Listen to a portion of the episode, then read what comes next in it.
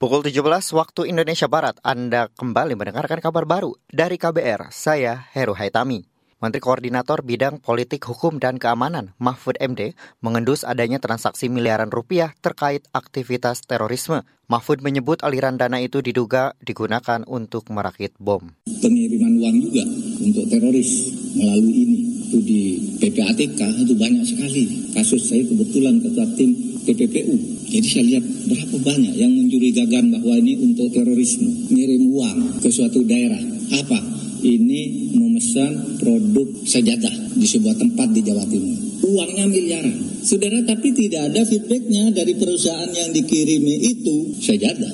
Yang kemudian sudah dilacak-dilacak, itu digunakan untuk merakit bom dan sebagainya dan sebagainya. Ini begini. Menko Polhukam Mahfud MD mengatakan aktivitas tersebut merupakan bentuk cyber teroris yang mengancam kedaulatan negara.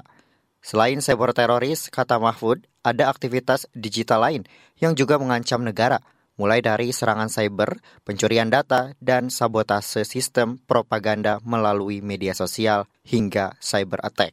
Kita ke informasi lain, saudara. Pemerintah mencanangkan sektor perkebunan kelapa sawit bebas dari pekerja anak. Menteri Ketenagakerjaan Ida Fauziah mengatakan industri kelapa sawit berperan penting dalam perekonomian nasional. Namun risiko anak dipekerjakan di sektor itu cukup besar. Mengatasi persoalan pekerja anak ini harus ada upaya yang serius, terencana dan berkelanjutan yang dilaksanakan secara terpadu, terintegrasi secara baik, serta memperhatikan kepentingan terbaik untuk anak. Perlindungan dan penegakan hukum bagi pekerja anak harus dilakukan dengan memastikan bahwa kepentingan terbaik untuk anak tidak boleh dirampas oleh siapa pun serta membebaskan anak-anak kita dari belenggu pekerjaan yang belum menjadi tanggung jawab mereka. Menteri Ketenagakerjaan Ida Fauziah menambahkan pencanangan gerakan perkebunan kelapa sawit bebas pekerja anak dilakukan di 16 provinsi. Belasan provinsi itu memiliki luas perkebunan lebih dari 100 ribu hektar.